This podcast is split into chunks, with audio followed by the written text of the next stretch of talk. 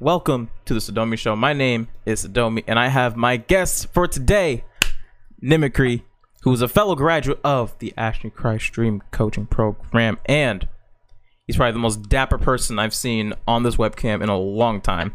Nimi, say what's up to the people, my friend. Oh, welcome, welcome, welcome. Guys, my name is Nim or Nimicry if you're feeling professional, and I am happy to be a guest on the Sadomi Show. Now, here's the thing how this works is I actually play a bartender on Twitch. One of life's great ironies for me is I'm an engineer during the day, and I wear video game t-shirts to go to work in. I put on a vest and tie to play video games, discuss philosophy, politics, and essentially slap trolls. So it's a lot of fun for me personally. Uh, that being said, I am quite the pugnacious fellow, and am pretty dapper and deft hands at, at argumentation. So feel free to check me out at the uh, twitch.tv slash Nimicry. But for now, that's not why we're here. We're here to discuss this wonderful, wonderful man at the Sadomi Show. Sadomi, it's good to see you. I'm glad I could finally come on the show. I know we've been uh, talking back and forth about something and it just never lined up due to first COVID, then, uh, you know, George Floyd, Breonna Taylor were murdered. Were murdered. Uh, then there were murder hornets somewhere, and I think we get Godzilla in August. So You think Godzilla? I think Godzilla. Uh, You I'm- know, listen, I, I think Godzilla. I'm thinking July we get the worst hurricane in, in U.S. history. That's something's happening. So is it going to be bad because it's a hurricane, or is it going to be bad because Donald Trump is worse than George W. Bush? Yes. Okay, I, just had, I had to throw that out there. It's like they had, they had to find him after Katrina. They were like, George, George, Georgie, oh Georgie boy, New Orleans, New Orleans is calling from lock to lock. They're floating down the street. It really mean- depends who he sees first on the meet on the meet. If he sees a stranded black man on top of rooftop, he's like, "Oh, it's fine, just a little bit of water." He sees three, three young, like eighteen-year-old white women. We gotta save them. We need to okay, donate all of our resources. We need to take all the money we took from from Flint, take all the money we take from everywhere, and just save these three beautiful women. These three great Americans right there. You know, you know what's great about Flint is that uh, one, they still don't have clean water. Two, they uh, the reporting that was done on that by uh, Jordan Sheridan has been suppressed. And my, my favorite part about this is that the people who switched the water intent they it came out they intentionally knew that it was going to be less healthy. They are not facing any charges. It's the best. Yeah, that's that sounds about right. That sounds Yeah. one hundred percent par for the course. It's just, it's just like, listen, you know, I would like to declare war in our country so we can get some of that sweet, sweet military industrial complex money and and like I don't know, build a road somewhere. Like that'd be cool. Let's start with a road. you know, and then, and then just Wow. Imagine a civil war over a simple request. What's the request? Just don't Oh. kill me. yeah, yeah. Like don't don't. I thought you asked me a question. My bad. Here we are. So uh, all right. So why why don't why don't I get started with uh, with with this? So there is an in in I have a belief that at Twitter, Twitch, Facebook, uh, whatever other social media stuff that you you have, the stuff that you use, is your digital existence, and that you shouldn't curate your digital existence for a couple of reasons. First I'm going to make is the moral slippery slope argument. Now I know a lot of people are like, "Oh, slippery slopes, them." That's philosophically unsound. But here's the thing: people are not perfectly rational creatures. As much as I would love to be a robot, I still have emotion and I'm not perfectly rational. So, what do I mean by the slippery slope? Meaning that let's hypothetically say that after the Black Lives Matter stuff is no longer as popular as it is right now, people start removing bits from their timeline because they want to curate their content to create something that's bingeable, something that's appealable, something that grandma can look at my Twitter feed or whatever. I don't I don't know why. Uh, but but that's that. Now, once you make once you once you cross the bridge to cut something for narrative purposes, to tell a story or to craft an image, you lose all resistance to doing it again. Because hey, you already did it. I already cut that one thing for narrative purposes. Now, I want to draw a distinction between deleting a tweet and crafting a narrative. You can delete a tweet. A tweet is fine. It is when you are intentionally filing through your tweets, and I, I guess this is how you do on the internet. You know, you actually file through your tweets. I, mm-hmm. I have them all hard copied. You know, so I can be like, so I can I can flag it down and be like, quick, get this tweet to the press. so you know that's that. That's that. Uh, but that that's the difference. So deleting a tweet is just it's incidental, kind of like tweeting. Meaning, you know, so let's say you had a really awesome lunch at sushi. Let's say you had some really awesome sushi. You're Mhm. like, oh man, I was down at this place. I had a great sushi. It's pretty cheap. Boom. Now that might not be a tweet for engagement purposes, but that's who you were. That is the essence of Sadomi at that time. He's like, I felt so good about this. I'm gonna tell people. But and you tell people. Now going through again and again and again and and curating, eh, you don't not necessarily. There's always going to be a problem, but my answer is it's the possibility. Also, if you curate your stuff, let's say you are a lot like me and you you're interested in a lot of things, you talk about a lot of things. Sometimes you talk too much. I mean, Mhm. reference. You know, like re- reference what we're doing right now. uh, so so you, you talk too much. If you have a perfectly curated feed, when people come to see your other content, they'll be like, "This is not the same person." Something is it, there's there's a lack of authenticity. Now, I will. I'm gonna assume that you're gonna give me an argument uh, uh, for curation, uh, based on some other some some growth metrics and things like that. I'll be doing a little bit of that because the way one thing I think is if you need to curate your feed, I definitely think that sometimes, yeah, you had like maybe a rough night and you're one of those Twitter warriors and you feel like you need to say something important that may not be important in the hindsight. Because let's be honest, the more we think about things over time, the more our brain's like, maybe that wasn't such a good idea. Or maybe you tweet something that you don't really agree with all the way, but you're kind of bandwagoning on. Because one thing Twitter's really good at, if you don't curate your feed and don't take care of who you're seeing in your own personal like followed list is hive minding hive minding without realizing it so for instance for me good example i posted a some information before that was incorrect about the whole black lives matter movement. And the first thing i did was i went back i fact checked myself got information from multiple sources then realizing my information was false. I went back and deleted it because I realized it would do more harm than good if I was tweeting out fake information, not only for just the movement as a t- movement as a total, but also me as a person. Because if I'm out here just tweeting every little thing, like retweeting every little thing I see, even though I, it makes me feel good emotionally, even though it's false, that doesn't mean I need to be tweeting it. If I just see it and I don't take action, even if I know it's wrong, then I feel that's more wrong in that sense. okay, counterpoint. Uh, you actually retweet the falseness with the caption, "This is this was not correct. This is correct." Uh, I or or something like, "I was here. I'm actually here." Or if you need to delete, you know, you add another tweet being like, "Hey, listen, I deleted a previous tweet because the information was incorrect. Ergo, I want to make sure that I'm not spreading, you know, misinformation," which is a, a noble pursuit. Believe me, I wish more people had that had that ethical standard of like, "Holy shit, I said something wrong." okay, well, let me correct that and and get rid of the bad thing. And and I wish more people had that. So I, I guess I guess when it says curation, I'm speaking again. It was more for the idea of okay, I want to I want to craft myself as being the world's greatest FPS player. I'll let people know that I am not the world's greatest FPS player. Pause for shock. Pausing for shock. All right, now that we've paused for shock, everybody's recovered.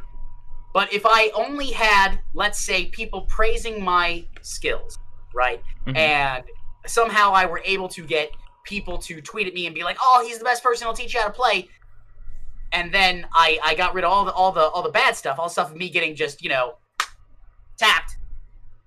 Then people might get a false impression. Now maybe they're like, so that, that's something that I, I I again authenticity. I was all I I try to be my real self as I can, and uh, I think that's that's just mentally healthy for me. I think too many people spend time trying to craft this perfect image, which will ultimately lead to a lot of mental health issues. Now we can go into that if you'd like, uh, but that's just something that I, I'm I'm thinking about as it, as it is now. Sadomi, I tell me, are there any growth benefits to curating your feed?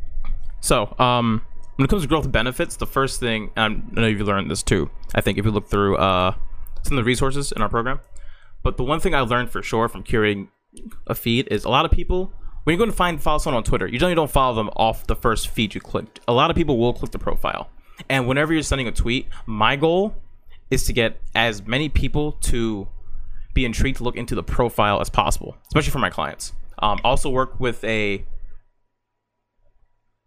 with a more adult star too, so it's more visual. So there, I try to make sure, hey, this tweet is enticing. Make sure it's clickable. So, because so, the more times they click on it, the more likely they are to click further in as well. Kind of like the Yeah. once you buy once you buy a pack of cards for any t- tabletop game, any trading card game, you're gonna buy more. Yeah, absolutely. Yeah. So whenever I'm doing that, I want to make sure that when they click it, the first thing they see, they look at like, oh, this is cool. Oh, this is cool. Oh, this is cool. Oh, that's cool. Oh, that's great. Oh, and just keep them going and going and going.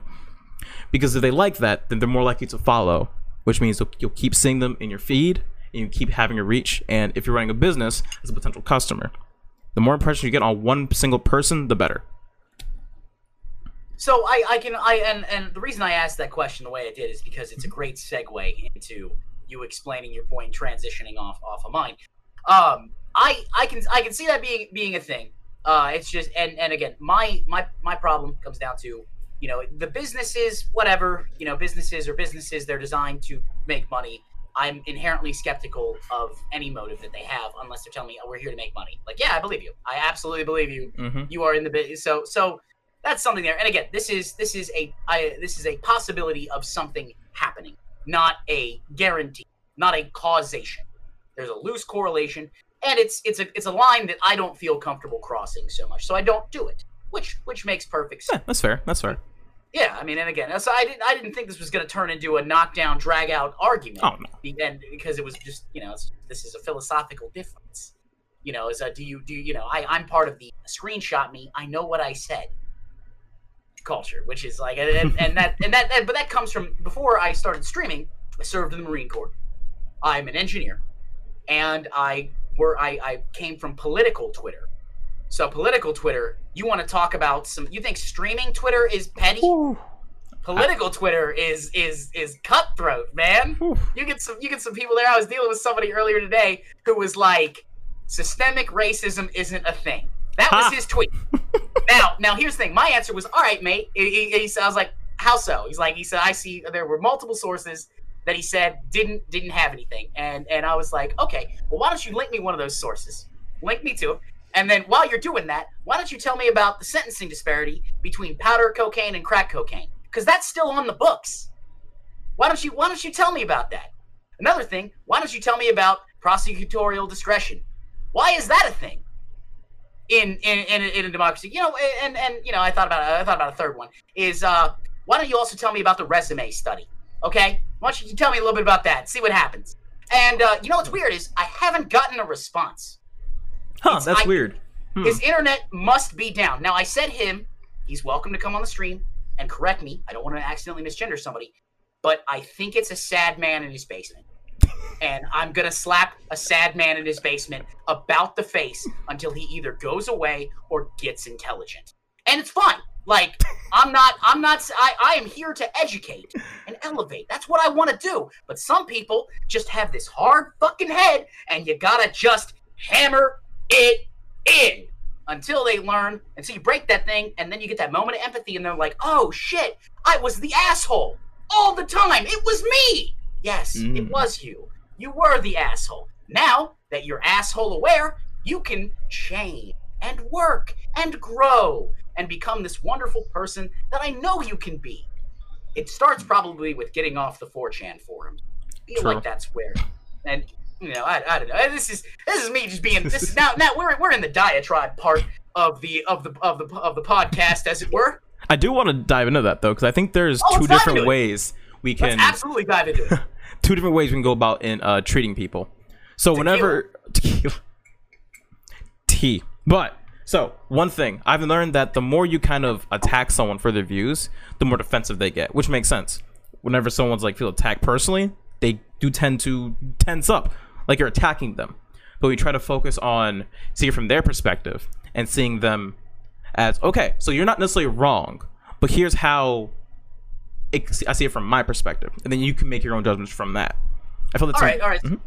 All right, so so I apologize, Tom Sadomi. I, No, go I. I want to I want to mention this is that is great for the person who's on the fence. I often, in my as as a as a leftist bartending type character, and I want to mention if you guys haven't picked up on it, leftist as fuck. Let's uh let's have unions, universal health care, universal college, because remember, education is an investment, not an expense. Mhm. So you know, let's let's have let's have that. And here here's the thing: the people I deal with are not the oh hey I'm having a talk with a friend who I have a minor disagree with, or I'm having something who could be confused. I'm usually dealing with ideologues, and with ideologues, I'm never gonna change the ideologue. What I am gonna do is possibly change the people who are their followers. So, for example, I recently had an argument with uh, uh, an acolyte of Styx Hexenhammer 666. Now, listen, I know that sounds like a character from the 90s in a Doom multiplayer game, but he's actually a very thin alt right person. So he's and by thin I mean like he's wispy. You could break him if he if he faced you, he would probably shit himself. Uh, you know, and I mean like if you get a chance to see him, you're like like man, didn't Chris Hansen lock you away? I know these are ad hominem attacks, but I have no respect for people who don't respect the existence of other people. So fuck him. Uh, a- a- anyways, anyways, so I, I was dealing I was dealing with that with, with one of his acolytes, and they kept trying to, to drop things on me, and I'd, I'd make a point. I'd be like, all right, here's your point. Now, what do you think about that? And they shift the goalpost. And I, okay, I'll attack that one. Da da da da da. And then they'd shift the goalpost. Finally, after about five or six times of that, I'm like, look, you're moving the goals more than FIFA, okay? Can you tell me? I need to know what you believe. And here's the answer. The trick to arguing with demagogues is that they actually don't have a position. Their position is that you're wrong no matter what. I want to get to your followers and I want to be I want I want to convert as many people as possible. Whereas the people you're speaking of, which they do exist, are, you know, actually genuinely on the fence as opposed to having a performative on the fence. If I were to tell you, well, I'm on the fence about universal health care, and then go on and make a very rapier wit style argument, you might think, Nim, you're a liar. You didn't you are you know, you're not on the fence because you made a passionate, clever, well reasoned argument. Mhm. You're also very charismatic and handsome. Thank you. Thank you. Appreciate that. Yeah, I was saying. That's what, I'm, that's what I'm saying. Like I, I was, I'm speaking as you to me because I just assumed that you know you're being very com- you're being very complimentary. Every Oh, time yeah. I talk to you, you've always been nice. Thank you. I try like I always try because I've noticed there's no point in me being like angry at somebody for almost anything, like yelling and like screaming or being like, "No, you're wrong. I'm right." Because I've I've never been proven wrong to myself more than whenever I'm like, "Yeah, I'm definitely right in this." Because I've I've been through so much I- like I have been through so much ideal ideologic ideology ideologically that I completely know that every, no matter what I think, I'm gonna, it's going to change in a few years, or it's going to slightly adjust and shift because the more information I take in, the more perspectives I see, the more different ways I can see people doing different actions, different topics, different like sides, different stances. And so it's even gotten to a point where I, I so I did a very hard self reflection during the whole when I think the BLM going on right now was at the highest. At like when Twitter was just swarmed, that was the only thing you could see.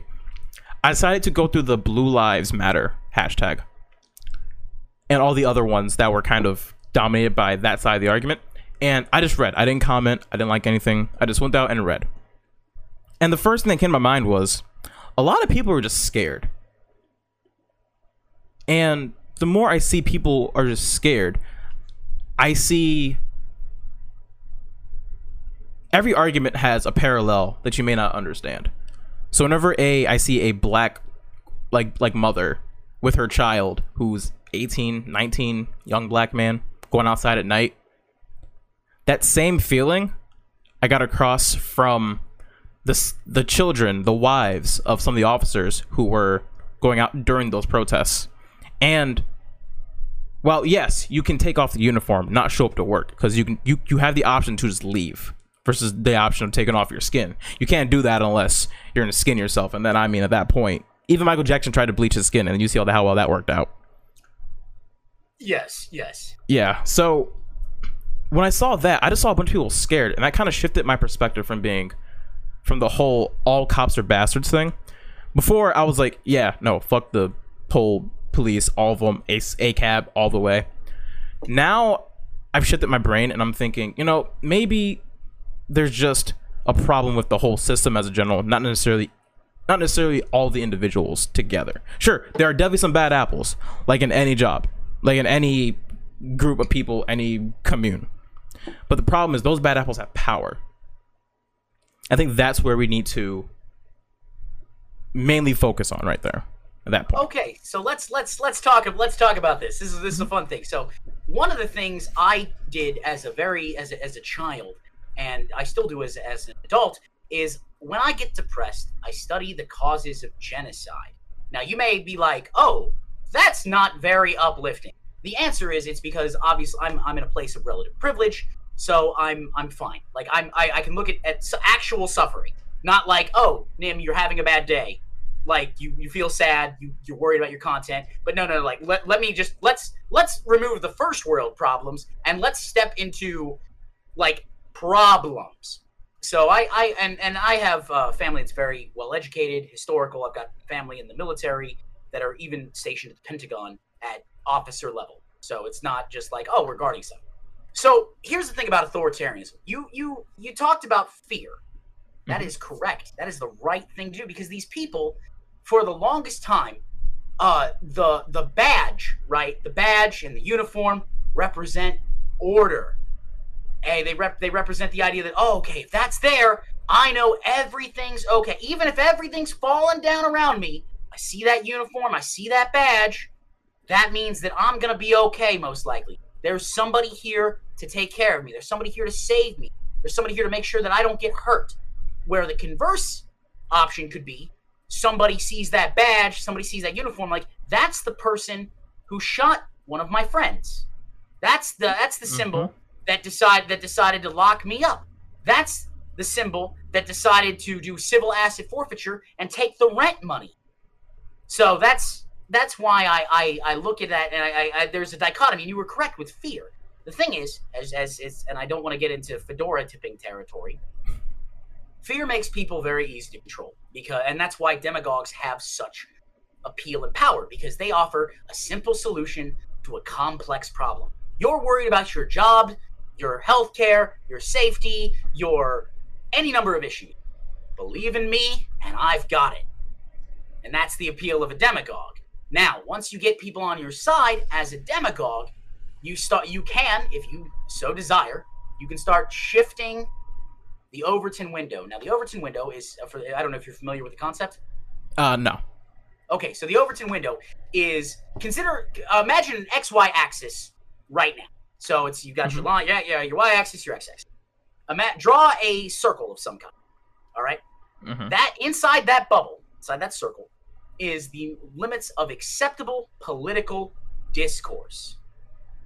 Now, sometime America has been shifting farther and farther and farther and farther to the right of since I would probably say the end of Jimmy Carter, because there was the breakup of PATCO, the unions. Then we had Ronald Reagan, who really liked fascism and religious theocracy, as well as murdering innocent people in South America. He was real big on that. Uh, so that's that. That's something. Now we do see we do see with uh, some of the elected some of the elections uh, and and progressive politics pulling it back towards the left, and that's why. It, but it, but if, if hypothetically, let's say if everything's shifted way far right, like to where you'd be in near fascist territory, if I bring up an idea of hey, everybody should have health care, then you get called radical communist or something like that. I don't know. I, I pick you pick your favorite insult.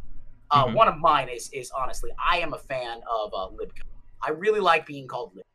It's just it, it takes two abbreviations and smashes them together in just a not inelegant way, which tells me that's probably their sexual technique too. Now you may be like, Nim, that's a that's an ad hominem. You're right. That is an ad hominem. I am absolutely directly insulting my political opponents because I don't respect them. Because their Fair. arguments are bad. So that's that's that's and, and I and I, I want to I want to make I want to make sure that that happens. Uh, uh, anyway, like I said, some of this is performative, but I, I'll, I'll have an I'll have a I'll have an, a talk with anybody. But there are times where Sadomi, I know you've had this. You've talked with somebody, and it's like you're not getting it, and I believe it's intentional. And when it gets too intentional, it's like I, I either have to attack or leave. And as the Marine in me, even when I'm surrounded, great, I can attack from all sides. So that's a little bit, little bit. You were you were correct with fear, and I and I I, really applaud the fact that you went down through Blue Lives Matter Twitter, uh, because I I've already seen I've already seen all the stuff, but the cops for me, you know, all they've done is given me tickets, kicked me out of houses, taken my friends to jail. Yeah. I, I I've had no even when I was down at the protests in Cincinnati at District One, oh, like a week ago, there the cops there. I mean, I'm talking. They had shotguns loaded for bear. Fucking shotguns loaded for bear, and they had one one captain out there just talking to the crowd, working with stuff. People were chanting that you know we had we had no justice, no peace, uh, justice for George Floyd, whose streets are streets. You know, we had a general chanting, nothing nothing bad. I will tell you that I had to park a mile away, and carrying a case of water on my back was very heavy. I, I came right from work, and I was like, "All right, we're doing this." Mm-hmm. Yeah, I've, I've, the more and listen, the more I always try to look at people and kind of experiment with how they see things and how they see everything. Yeah, it's just I've it took a lot of me to really think because I said when it comes to the police, I've had three total negative experiences. Um, and and those are not not even like major ones. But I think I also deliberate that to the fact that I kind of hate saying this because this is a very common piece of micro racist aggression. Is I speak in a very we'll say eloquent manner, or I can have the ability to. And I've done that in the past in public, and that's kind of my normal way to say it. And a lot of people definitely have said I speak white. Yeah, he speaks so well. He's so well spoken. Yeah, that's like. I, yeah. It's not one thing. I've I've heard that for so long, and I've actually had to speak to one of my friends uh, about it. Well, we had a discussion about it because again, most of my friends who do say that, they do not mean that in a oh I hate black people kind of way. They say it in a oh it's a funny joke that I have learned, but I do not understand the context of it because no one has told me the context of it. Also, there is a lived context that you have that they don't in this case. Exactly. You know, where, where where it's like this this voice, this demeanor, this harmlessness show I put on may save my life. Dave Chappelle did a bit about this where he talks like, let me see if I can do it on my on my thing here. Uh, turn the pitch. I'm here to bail my buddy out. You know, he, talks, he talks super high super high voice and and he, and the guy the guy says uh, you know well you look like one of our uh, suspects so we're gonna process you and and that was that was the thing and, and it's a performative innocence and as a as a as a white dude especially as a veteran and a voter I'm loved by the system I don't have to do that I can mean mug cops, and they're like, whatever, it's fine. But I, I, I grew where I grew up. We had a friend of mine, Dave Vaughn, lived in like the part of the area where the cops were always patrolling, so they found a lot of crime. It's weird. Almost if, if you over police an area, you find more crime. Who the fuck knew? Uh, anyways, and we one day, right, we go to get D and D books, right, Dungeons and Dragon. It's four of us. It's me, Josh, Chuck, Davon, right? We're in high school. We're juniors in high school. Chuck and Davon are senior. All right. We do not have a key. Davon breaks into his own house through the window that was open. Apparently the police saw this. We start he starts throwing out bags. Just bags of stuff, right? These big black duffel bags. And we walk to a Kroger and the Kroger, you know, gets there and they, they only drew their guns on Davon when the police pulled up. The other three of us, they were like, hey, get on the ground. But the, the one pointing to Davon had a gun out. And they, they pulled us, they searched us. They're like, oh, we thought they thought we had drugs because there was a drug area. And when they opened up the bags, it was just D&D books. Do you know how thrown for a loop those cops were? That they were like, it's Friday night, and we just busted a bunch of nerds in a Kroger parking lot going to get frozen pizza to play D&D all weekend. They told us to keep our noses clean, and I was like, yeah, okay, sure. And and while I have a little while while that was a little traumatic and funny for me, right? And and it was. My friend had a lethal weapon pointed at him for doing something that was legal. He went into his house where he lived, where his ID said he lived, that he had his ID on him and we carried black duffel bags. Mm-hmm. And and you know, there's nothing illegal about carrying black duffel bags. Also, officers in Colerain uh, Township, Ohio, is where this happened. Uh, if if you um if we were drug masterminds, don't you think we would have gotten a car? do you really think we would have been like, wow, we have all this cocaine? Let's walk down the street with it. Exactly. You know, like I just, I just, I, I can't, I, I, again, and that's, and that's just one thing. And he, we were stopped because they were like, somebody called it in. We never did find out who called it in. And in that neighborhood, nobody called. Nobody called the police in that neighborhood because every time the police got called, there was an arrest, and people were like, shit, I gotta do stuff. That's absolutely a working class. And again, I, I, tell the story not to be like, oh, my my struggle is the same as yours. It's like, no, no, no. I was in the same situation and had less danger threshold. Like just just because of me. Why didn't pull a gun on me? Yeah, it's it's black men are assumed to be dangerous. We are assumed to be just second class citizens. We are assumed that we have done a crime without actually doing anything. Because for a, a fact that I've done things, for instance, I like to go walking at late at night. I love doing it because it's quiet, no one's out, it's the stars are pretty. But unless I'm in an apartment complex where everyone else it's just like closed, there's no like outside integration, I don't do that. Like right now where I live, I wouldn't go outside and walk around at 2 a.m. Why? Because, well, yeah, black man walking at night. We've we already know how that could end. It could be well, bad. You, you, yeah, you, you fit a description somehow. You know, and, and it's it's it's not even like, well, the suspect was in a car. Well, okay, I'm walking. I have no car with me. Clearly, you can search me. You can search me for the car. It's fine. You won't find it. I, I, I, I, and I, I, I understand that. I, I'm sorry that that has to happen, you dummy, because, you know, there are so many criminal. There's, there's a paradox that I want to bring up. The, mm-hmm. the more harmful a crime is to greater number of people, the more it's celebrated in our system. So, for example, uh, a robbery is very vilified. Drug dealing is considered very vilification unless you get to a certain set of uh, proficiency. Then there's some type of mythos about it. But let's say you're a dude who robs pension and make and you know puts a hundred thousand people out of out of retirement. Yeah, okay, you might get a year, three years. Let's say you go bomb a country for oil.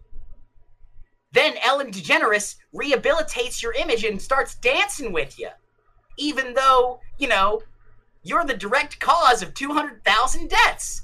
It's Ooh. Eddie Izzard did a bit about this where he's like, you know, you kill one person, they shoot you in the face. You kill ten people, they send you to Texas and electrocute you. You kill hundred people, they put you in a padded room and look at you through a glass window. Any more than that, and we're kind of like, that's very impressive. You must get up very early in the morning. Your calendar must be, you know, death, death, death, death, tea, death, death, death, light lunch, death, death, death, shower, and then bed. I mean, that's that's it, it's a thing. It's a thing that happens. That so I like I said, I don't know, Sadomi. I'm just trying to, I'm just trying to figure stuff out. Yeah. Also, sorry, I was kind of like multitasking because I, I, hate bringing attention to these things because I saw I saw the red message in on OBS. I got the chat up and I saw the red message. Yeah, that's the one thing I always hate is giving attention to it because when you give attention to it, you know that's what they want. Duh. But I've always I'm always open to open discourse. Like, sure. if you hate me because I'm a nigger, okay, cool, fine, Ooh. fuck it. It is what it is. You know, all right, do your thing. But if you're open to open discourse, feel free to message me. I literally am okay. Like, if you have preconceptions, and I'm bringing this ask to anyone. If you have any questions about me, my black experience, me being black, me being like a black male, anything. If you're legit asking because you want to find like an answer, like, hey, why do this? Why does this happen? I'll talk to you about it. Because again, a lot of people have not understood like what it's like to be in my life and what experiences I've had. So the only thing I can do is share it. So I never want to spread hate about like, oh my god, you're a jerk, you're a butt, you're racist. No, the first thing I understand, I think, is you just don't know. Like you're probably scared. You probably don't un- just don't understand something. The one thing humans are really good at is when not understanding of things, they hate and they yell and they cry and they just don't know what to do. Human history is a litany of getting shit just dead wrong. If you want to know how crazy humans are, we have the ability to destroy the entire planet we live on, and some people have the neurological disorder to wish for it. I don't I, I happen to like where I'm at right now. You know, I've got I've got a drink, I've got some tequila, pleasant conversation, it's air conditioned. This is a great place. I would like to see where this goes because you know, you never know what's gonna happen. I can't wait till like cybernetic enhancements might come around before I die. Volunteer Yes, me right here. Give me the super strength, and and I I'm, I'm down. I am down. Well, sir, it may not work. I'm 85. Fuck it. Let's do it. You know, let's let let's. Oh, what happens? Oh, I'm gonna die soon enough. I look. I drink a lot. I've had a lot of stress. I hate myself normally. If I make it to 85, fuck yeah. Da da da da da da da da. You know, you know that, that, that's that's what happens. Like I'm just I'm there. So I, but but again, it, and I, I like the idea of you being kind enough to educate people on your experience. As as you know, and I, and I hate to say this phrase because it, it's it's part of the the the woke culture, and I and I hate the phrase woke because it's like, look, I get that you guys just got socially conscious, uh, Charlie and Rebecca, but like, tone it down a little bit. I, I hate the word woke for that because I just, I see that all the time, and and it's it's uh, you know, as an as an ally, I can't I can only tell you my experience. I have to ask somebody else for theirs, right? I can because Some people are like, well, Nim, you know, why is it that you know race X does Y crime? And it's like, okay, well, I can give you statistical factors and I can tell you policy, but if you want to talk to an actual person, uh, there's a bunch of them. Most people will, and then I always get the, the straw man. Oh, every time I ask, they say it's not my job to educate you. Like, really? You talk, I bet you talked to one person and were an asshole. So they were like, I'm not dealing with you. Because I've talked to a bunch of people, and every time I talk to somebody, they're being like, "Oh yeah, then what do you want to know? I'll tell you whatever you want to know, basically." Because yeah. I because I come on because I come on there and I'm like, you know, hey, listen, I, I try to do it in private. I try not to draw attention to it, uh, or it'd be like, hey, tell me tell me about this. And most people are like, yeah, and and like like Fifth Circle Sin said in chat there, I'll educate and ask politely as you can. That is literally the thing. Is yeah. somebody doing you a favor, you don't go up and be like, hey, bitch you know, mm-hmm. you, you, you, you, you'd be like, hey, you know, friend, friendo, internet dweller, help me. That was a real slap, by the way. I believe it. There. I heard. Yeah, I, I heard. I watched WWE. Right. I know. I know slaps when I hear them. All right, cool, cool. I was gonna. I was gonna say. but yeah, so essentially, the way, oh yeah, like I said, if you ever have any questions about anything, you can approach. You'd be surprised. A lot of people are actually okay talking about this stuff, especially if you word it in a way where you're just simply, "Hey, uh, so I don't have this experience. I don't know what it's like. How do you feel about police officers or like why is the stereotype about fried chicken? Why is there a stereotype about the sa- what's the sagging jeans part? What is like any of that? And if you ask people, you can legit just ask. 90 if and, and you know this is to go if you this is for everyone for any industry any part of life if you just ask you'll be surprised at what answers you'll get a lot of times you'll get a yes so so so here here's the thing, right? Like I'm gonna let you know, like we, we all know we're, we're a lot of us are anime nerds here, I assume. Yep. Right? Uncle Iroh said one of the greatest joys in life is sharing tea with a stranger. Do you know how many cool people I've met just because like I've been at a bar talking and yeah, okay, I might spend three dollars on a pint. Oh no, I spent three dollars and I learned that this dude was a guard to President, you know, Reagan and he was actually in the White House, and I got to hear a fun story about how Nancy Reagan, you know, decided to go to hit the Gipper with a slipper when he wouldn't do his exercises. That's that's apocrypha. That's secret knowledge that it doesn't mean anything, but it, it enriches, it paints a more vivid picture. It rounds out an image, just like you know, it, it's almost like a fast ticket to becoming to inside jokes because you have your best friends and your best friends you know what's going on and then what if you let somebody in on those jokes and they're like, "Oh my god, the richness of this relationship is amazing." So that's that's where that's where I'm at. So yeah, like I said, you know, and, and I I think about that. I, I for years and years I was a philosophical Taoist. So and and by that I, there's a religious Taoism, and I'm that's for the eight immortals. I'm not worried about that. Not important, but uh, I, I I still pretty much follow the philosophical Taoism, and part of it is this fluidity of of philosophy and and not of central points, but of oh okay, well a knife is sharp, well, a knife is also blunt, a knife is also flat, a knife is also cold, a knife is also hard.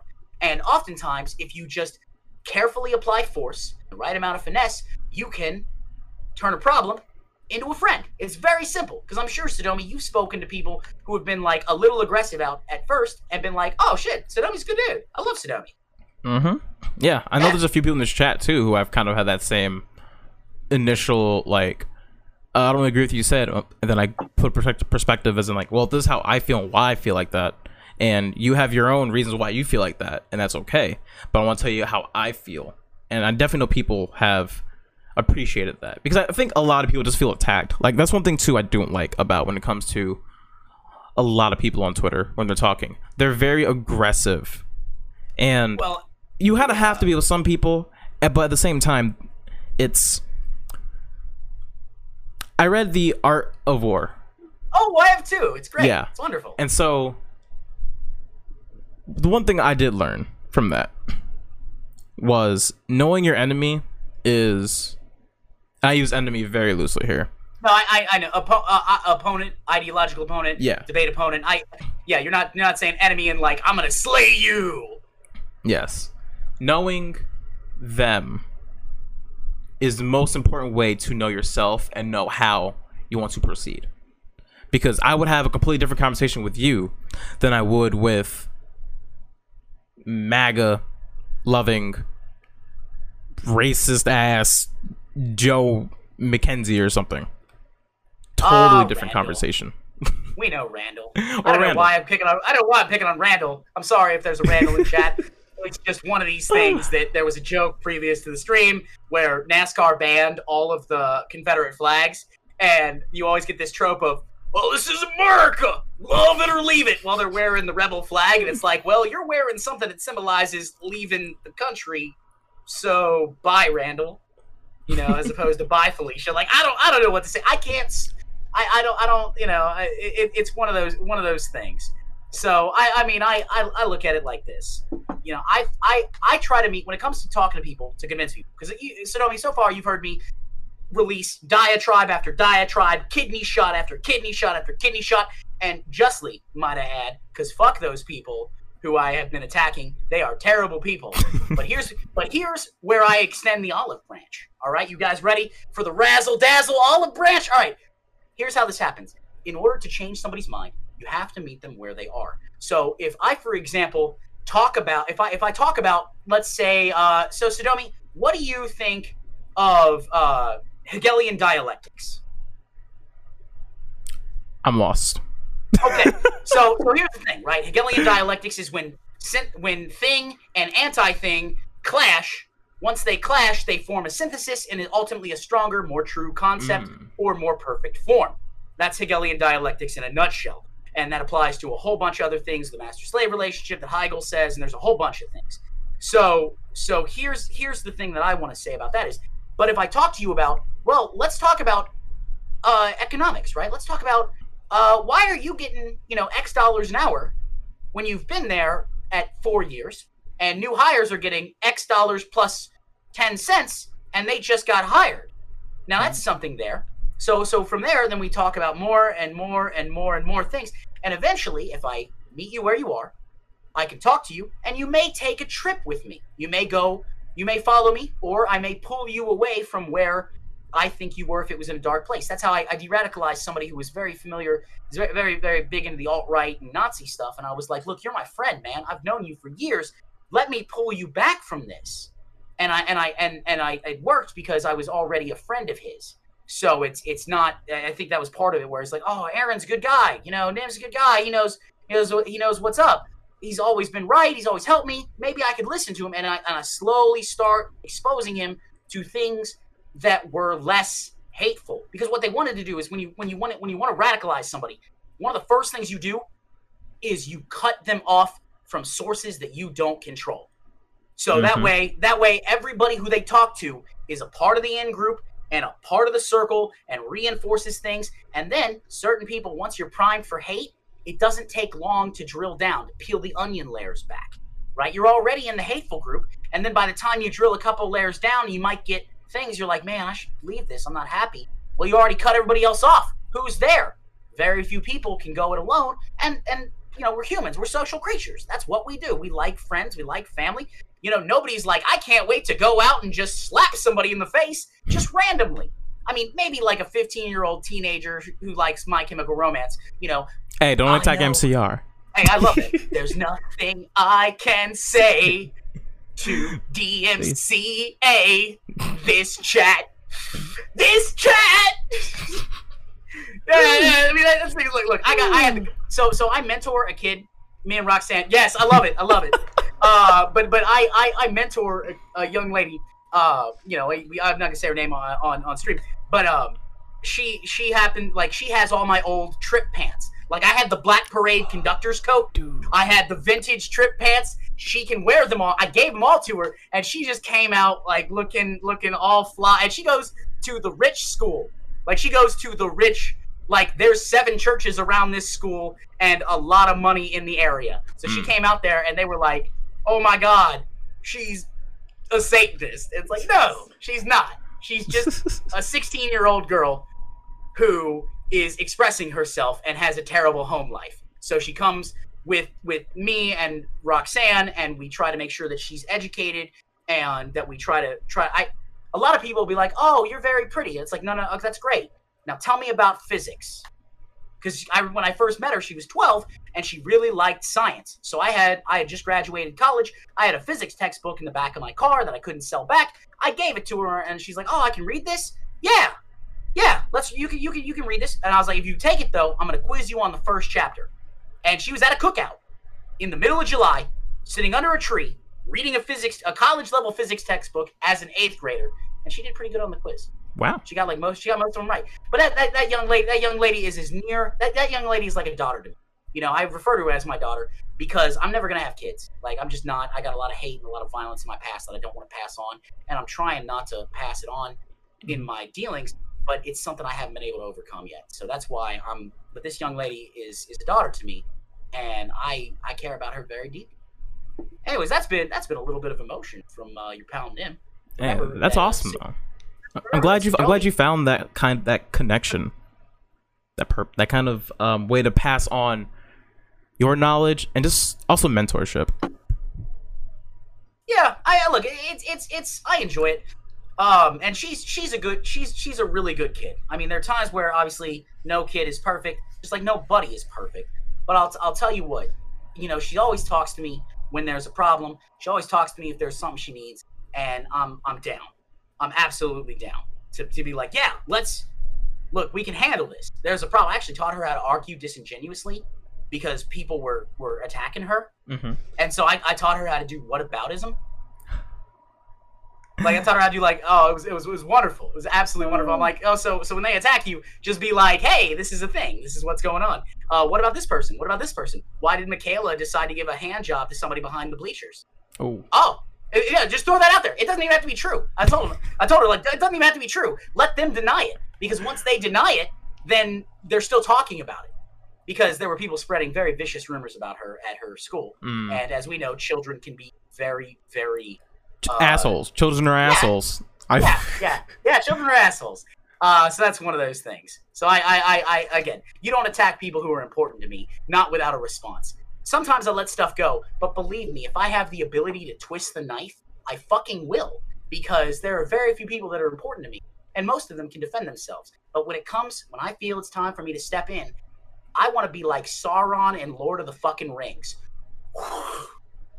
just destroy the whole just start thing. just start but yeah like like no no you better pray for a miracle and mercy from god because i got none for you Oof. yeah well again but or or you could take the the, the logical road and not fuck with the people that are important to me. It's very simple. Yeah. because you know because especially if my if because because if, if, if the young lady were to come and be like Nam, i started a fight and then i got beat up. Like well why did you start a fight? Don't do that. Everything was cool until you started a problem. You know that's that's that. You know what's weird is i get all of my pugnaciousness from my my uh my mom my Mhm. dad is kind of like if white bread learned piano that level of interesting uh, Actually, that'd be kind of fun though. Like Yeah, imagine well, a slice of bread just on the piano. no no no no no no no no no no not the actual bread but like the level of coolness that white bread is not artisanal bread just just like wonder bread Just Sunbeam. 99 cent loaf. Yeah, yeah, like like store brand knows piano. Not even like good piano. Not like he's playing, you know, super symphonies or anything. Uh, he's not playing the Eroica, Beethoven's third. He's not. I mean, like you know, he can plink through Ode to Joy, and that that's him. And he's uh yeah, yeah. Where where you know my, my mother is is much more. She grew up in a very low income, violent environment. She's smaller than me, and I remember my grandmother using this exact phrase back in high school. Ma'am, your mother rolled three bitches down the stairs. now my grandmother didn't swear often. That stuck out at me, and my mother is an attorney at this point. She's looking. She's like, uh, mom, don't tell, don't tell that story. I'm like, no, that's hilarious. Are you kidding me? Because I got, I got in trouble for fighting, and I, and I was like, I was like, grandma's got my back. Grandma's like, hey, listen, don't get in too much trouble now because if I remember correctly, you got into multiple, uh, you got into multiple uh, instances of altercation, and I will tell you, I got out of, I, I on the on the car ride home, I was not grounded that day. Like I was, I was ungrounded because I was like, hey ma, you know, uh Three, I got to fight with one dude in the hallway. You threw people down the stairs. so this, it's like, and, and, and, to her credit, I remember her being like, "Yeah, yeah, that wasn't right." And then, and then I got home and she's she she was like, "You can go play video games." Yes, video games. Uh, at that time, at that time, it was Morrowind. God, Morrowind was so good. Ooh. Yeah, yeah. You don't want to be away from Morrowind. Once no, you, I didn't. No. Are you kidding me? Oh, I was. I had floaty cloak and Jesus pants. Oof. So so uh, in, in for those who don't familiar for those who are not familiar with that, uh, in Morrowind you could create constant enchantments of certain very useful travel spells. One of which was water walking. So if you put it on exquisite pants, uh, you could you could have a constant uh, enchantment of water walking, and I called it Jesus pants. And so I'd wear those. And then floaty cloak was an exquisite cloak that I gave a constant one point of levitation, so I could just levitate across the map. Oh, it was it was so much fun. I enjoyed it a great deal. Oh man, actually, that brings me back because the first time I experienced the Elder Scrolls was Oblivion. Ooh, that's a good one too. And that was at boarding school. My friend Evan oh. let me use his PC a few times, and so I went to a boarding school in Virginia, and the problem with this boarding school was, well, I wanted to go there first of all. Not necessarily that one, just boarding school in general. I saw Harry Potter, I saw Zoey 101, I saw all the cool things, and I was like, you know what? Let me go. Let me leave New Jersey for a bit. Let me go find a fun place and just kind of hang out and see what it's like. And so I went. Also, leaving New Jersey, probably you were like, yeah, I've seen enough. We're, we're good. I like Jersey, but I'll get into why I like Jersey later. So I go down there, and there's a surprising amount of Confederate flags in like the students' bedrooms because each student had their own bed, not their own bedroom, but they had a, room, a roommate. And I know at least it was a 200 person, 200, 200 student school with the mix up was about 100, 100 white, uh, about 30 or 40 uh, Asian and international, 20, 20 students that are black, and the rest kind of mixed all between Native American, uh, Latino, all kind of all over the place. And there were a lot of Confederate flags. There was, I think, 10 different rooms with them in them. And now, back then, I didn't think much of it. I was like, oh, I guess that's just Southern heritage. Cool. But as I got older, it stuck out to me about how how that pride for that was so strong at such a young age. And then over time, I've noticed some of the incidents at my school kind of didn't sit well with me as an adult. If you told me what happened with, um, so I got expelled from that school, expelled, oh. asked asked to leave, but you know, expelled. I had done three things. I got into a fight with a student who had used the N word previously in a conversation. Ooh. Justified. yeah, yeah, no, no, like that's like that's like that. I'm, I'm a Polish heritage, and I had family that died in uh, in in some some camps and if you were to come up like my my boss at work always uses the phrase Arbeit macht frei which means work means freedom that was the that was the slang that was the above the gate at auschwitz and i, I told him one day i was like hey you know what that's from right and, and he doesn't he hasn't put it together because like i haven't really told him too much because it's one of those things it's like you speak so well it's it's in that category plus i'm mm-hmm. getting a mm-hmm. paycheck so it's like oh i gotta swallow my tongue up Mm. I apologize for interrupting, but I, I am very familiar with the justification. Let's put it that way. Yeah. Very. F- hey, you racial epithet. Whap. Yeah, I just I just came in and slapped the shit out of him while he was on the phone with his mom, and it was I don't know, it just it just felt good. I'd do it again. Oh yeah. Yeah. Second incident, I forgot what it was. There was another incident though. Third incident, um, so I was behind in my studies because I, I I can't study. I can't sit down and focus. I have really bad ADD. I've I should I everyone who saw me, who knows me, would know. Yeah, sit on me, sit down, focus on anything. Good luck.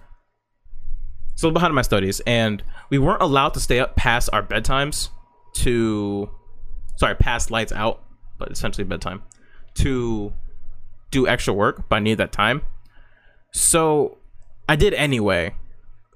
And then I came in, security guard. Security guard was chill. He was like, "Yeah, just go cut your lights out in like ten minutes." I'm like, "Okay, fine." So I did that, and as I went out, I'm stressing out. I'm like, Whew, I'm tired. I'm tired. I'm stressed. I go outside, and mind you, I'm like sleep deprived as hell because it's like three in the morning. I'm like I had football practice the day before. I just just tired as hell. I go outside, and I just exhausted exhaustively put my hand on the on the wall, so I hold myself up, just like smack. And I look up, and a painting was there, and I broke the glass on the painting, and I'm like, shit. And I knew I was gonna get in trouble for it, so I didn't say anything. But I know they had cameras, like in the hallway. So my first response was like, "Why the fuck do they put ex- like expensive glass paintings in a boys' dormitory of thirteen to twenty Yeah. year olds?" Yeah. That's bad tactical error. Yeah. So I go back in my room and I'm stressing. I'm like, I'm gonna get in trouble for that. It's gonna suck. And then I wake up, do all my classes, and in the middle of class, they call me to I think the headmaster's office, and the headmaster tells me, "So he calls your mom, and when can she pick you up?" And I'm like, "No." I'm if I, I I'm gonna be I'm gonna show up in a body bag. No, she gonna kill me. And so instead, I was like, I can just be released to. I can call my mom, released to my. Um, so there's a lovely woman there too. Uh, her name Lisa. She was essentially my mother while I was down there. Awesome lady, love her to death. I need to give her a call. I stayed with her for a few, for like a day. They took me down to the train station.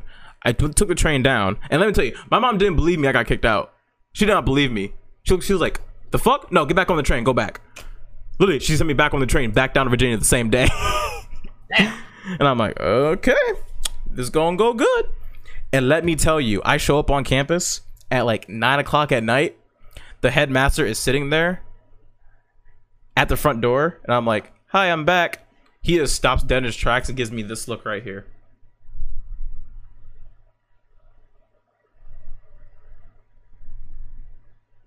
He says nothing for a good 10 minutes. And I'm sitting there with my bags. My arms are getting heavy. Just awkward as hell. I'm scared to move because my brain's like, does he think I'm going to do anything? Does he, does he, like, I don't, I didn't know what to feel. And he just this old white dude. Like, this man was old as old as dirt. Like, I'm pretty sure his grand, his grandpa owned slaves at one point. Like, that old. Yeah, yeah, I, I get, I get, I get the, I get the argument. And so, looking back, I got expelled for getting into a fight that was with a kid who did r- said some racist shit. Yeah, exactly. Broke a painting unintentionally. Oh, hold on, did you actually break the painting or just Oh. the the frame? Just the glass covering of it. I, it's glass. It's plate glass. Yeah, Fine. Plate glass is you can plate glass anywhere. yeah. And mind you, there was one other student. His name was Taylor. He still he was he graduated from that school, but he got caught selling weed four times. Seems like an expellable offense. He cheated on tests Again, another expellable offense. and left campus without permission multiple times. Eh, detention at, at certain points. But, Yeah. But I, I get what you're getting at. Yeah. He graduated from there and also his parents bought a building.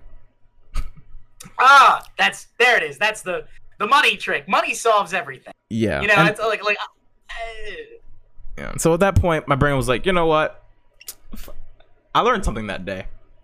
I learned that well, life rules are fucking made up. rules don't matter. Rules only matter if you rules are a guideline are a guideline it all depends on who is breaking the rules and under what circumstance so that so, kind of uh, gave me the whole like i'm different i have to run my life differently than some of the people i see Sadomi, why don't we have a toast to Taylor's parents? Taylor's parents, you're probably still cleaning up after his messes. Also I fuck just, you I- yeah. No, wait, me? No, no, him. Taylor, Okay, yeah. I was gonna say, uh, I'm like, look, I probably deserve it at some level. It's fine. I just want to be specific as to why I deserve it. Like that way, I can address and change and grow as a person. You know, because otherwise, it's just like if it's a general fuck you. Like, all right, I get it. I'm not for everyone. I understand that. I will Uh. just, you know, I'll wipe off somebody's daughter and leave. Nim, you're fantastic you're a treat Thank to the world I, I'd like to. I would personally like to think so. Now, there was a question asked in chat, um, and I, I admit I don't know if you saw it. I, I responded to it because I, I we, you were in the middle of your story, and I didn't want to interrupt it because I have a nasty habit of talking too much Mhm. and streaming. uh, so, so that's that's that. Uh, the answer uh, was originally was asked by Fifth Circle Sin, and then later uh, sent out by uh, the network. Uh, Nimicry and Sadomi, what do we do now that we're in a world of protest and waiting for change? I'll start if you don't mind. go right ahead All right, so so here's the thing. The first thing that you want to do is you want to have unified demands and you want to show class solidarity. Your problem is not with necessarily the police, as it were. Now, now you uh, take go with me here. All right, it's the fact that the police enforce a system that is racist that profits off unpaid labor slavery. As we know, slavery is illegal unless it's for the conviction of a crime. And by the way, for those interested in slave labor, uh, you can check out Applebee's, Skillcraft, McDonald's, and Aquastar. So there you go. If you're interested in those uh, those companies, uh, so that's something there. Yeah, no, no, I I, I, understand, I understand. You just pasted it. Hey, uh, so so that that'll be that. Um, the other thing I want to say is you want to get a unified demand because collective action is the only thing that holds power accountable. Because power as a whole can just put a thumb on you. It can just be like, hey, here's a thumb, squash this person. But it's hard to squash two people. It's really hard to squash 2,000 people, especially when those 2,000 people are not only well organized, but have demands. Think about it this way, guys. A couple of years ago, we're getting things now that would never be thought of. And this is after two weeks of protest. Because unlike the police who have been working long days forever for, for this, we ha- can rotate people in and out, in and out, in and out. And COVID means that a lot of people are already out of jobs. So we can come together as communities and use the power of community organization and win a war of attrition. My thing that we should do, I think, is we should absolutely follow what Campaign Zero was saying. It started at the original, uh, at the outset of Black Lives Matter, uh, the original movement. Uh, and that being that being said, uh, about community policing, police reform, police union, uh, you know, holding to account civilian review of police boards, special prosecutors every time there's a shooting involved because you have too much of an incestuous relationship. I also think that we should push for social programs. And what I mean is, because here's the thing: like, if you have, I've, I've known people who have sold cocaine in high amounts. I've known people who have done that, and I will tell you that those people were industrious, strong, clever, and smart. If they had a lane to make a decent amount of money that was available to them and not like, oh, you climbed Mount Everest, good job, here's 40k a year. They wouldn't do they wouldn't worry about it. So what causes problems is inequality of wealth and resources because nobody nobody who just had a good orgasm and is living in a good place is ready to be like, let's overthrow the fucking system. So if you have a bunch of people that are willing to overthrow the system, and you like the system, maybe you should be like, let's redress the fucking grievances. And I know there are going to be people who may watch this who jack off with the Constitution. They usually wear flags that are traitors, traitorous symbols, and they're like, "Oh, Constitution, Second, Second Amendment." But, but like part of the redress of grievances is in the First Amendment, which you guys claim to love, even though when people express their First Amendment rights, you're like, "Stop those protesters." I'm talking to you, fucking Sean Hannity. All right, there we go. Mhm. So that was that was that was my answer to that question. So, my answer to the question, and the question just so we make sure we reiterate for everybody who have forgot, it was what do we do now that we're in a world of protest and waiting for change? Um, first thing I say is, it's like Nim said, don't wait. Just keep at it. Like when when the Black Lives Matter hashtag slow down, because they're gonna slow down. That's how social media works. Uh, keep it alive. If you see nothing's been posted in a while, like, hey, just remember, our government's still fucking attrition, uh, uh, abhorrent, and people of color have probably the worst American experience you could probably have. Make sure you always stand up for that, and also make friends who do not agree with you. That's the first thing I'll say. If you ever, if you, if you look at your friend group and you can't be like, damn, but Jim, he he thinks kind of weird, and all your friends like, no, they all think pretty level headedly, then you kind of don't have a good enough friend group. You need to have more diversity in that because if you have more diversity in that, you can get access to people who may not understand what we go through, what people go through, what the problems are. So they're so shedding that light to them and also learning from their perspective, like how they may see that. You get more information and you get a better chance to really hammer home your point about what we can do. For instance, I have friends who are completely blue lives matter. I have friends who are like I have friends whose parents are cops. I have friends who do not I'm the only black person inter- they interact with. And I have my own personal duty almost to give Nim that perspective. So that's what so, so I say from a social aspect, that's what you do. Along with following everything them said, because that was beautiful. All right, uh, allow me allow me to to put this in a, in another way. What you said.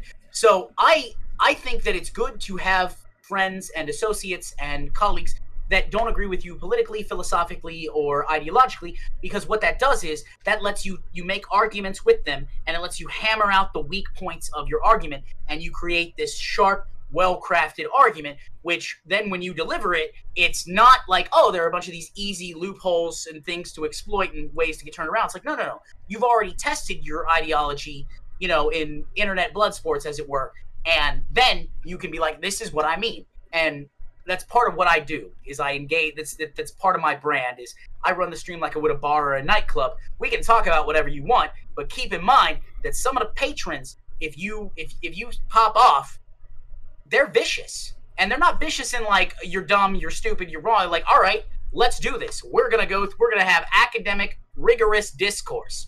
And I forgot to bring the KY, so get ready.